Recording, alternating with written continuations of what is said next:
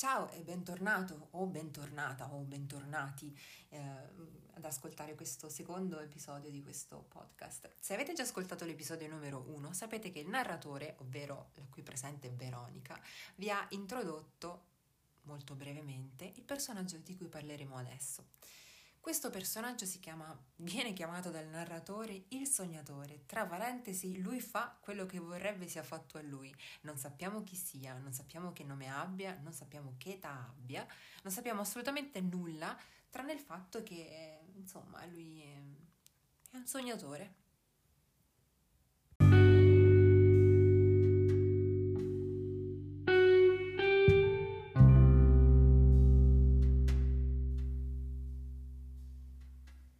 Ascolto le stesse canzoni da un anno e penso questi pensieri da una settimana e magari ignoro il fatto che da qui a 3 minuti e 27 secondi potrebbe succedere qualcosa che potrebbe cambiarmi la vita, magari non proprio tutta la vita, ma sicuramente qualcosa che mi occuperebbe il tempo, sicuramente ce l'avrei. Sul vagone è entrata una ragazza che si è seduta qui davanti a me, avrà 28 anni, forse 27, sguardo scostante, occhi verdi su un viso dal colore olivastro. Un naso a punta che poi a punta non è, in mezzo ad un viso fatto di pieghe gentili. Sembra una di quelle che guarda tutti in cagnesco, che fa ironia sugli altri, che dalla vita ha capito tutto e quello che ha capito non le è piaciuto.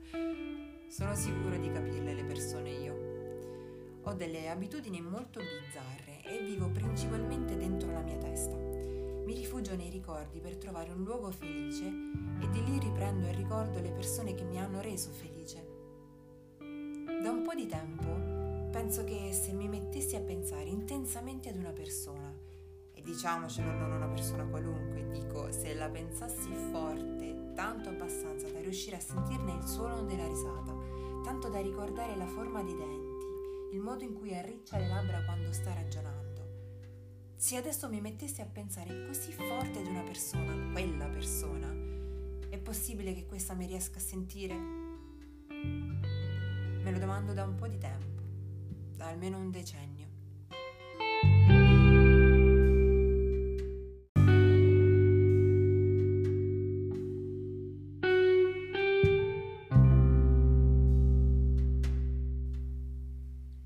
Affido i miei pensieri ad un quaderno nero che mi porto sempre dietro.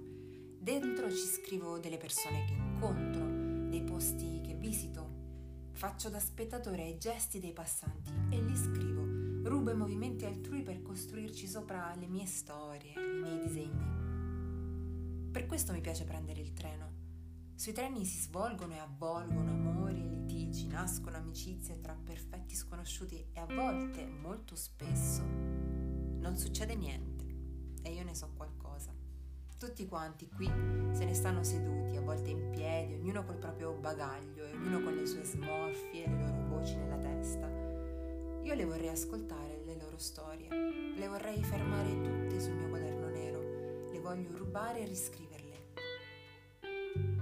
Ho preso da poco l'abitudine di viaggiare su treni con libri che lascio poggiati sul sedile. Dentro i libri abbandono una lettera scritta da me e indirizzata ad uno sconosciuto. Caro signore, ricordati che fare un sorriso ogni tanto potrebbe migliorare il tuo umore e quello di chi ti è vicino. Se leggi questo messaggio sappi che hai ancora del tempo per divertirti. Guardati intorno, non sei da solo.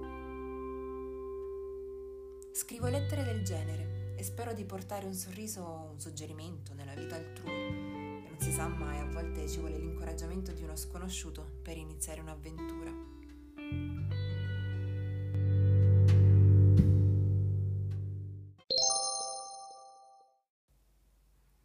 Ecco qua, avete conosciuto il nostro sognatore, che poi in verità non so se è proprio un sognatore o un benefattore o uno psicopatico, questo me lo direte voi. Spero vi sia piaciuto. Nel prossimo episodio, e questo è uno spoiler, incontreremo qualcuno che viene chiamato dal narratore l'anziano nonno. Ciao!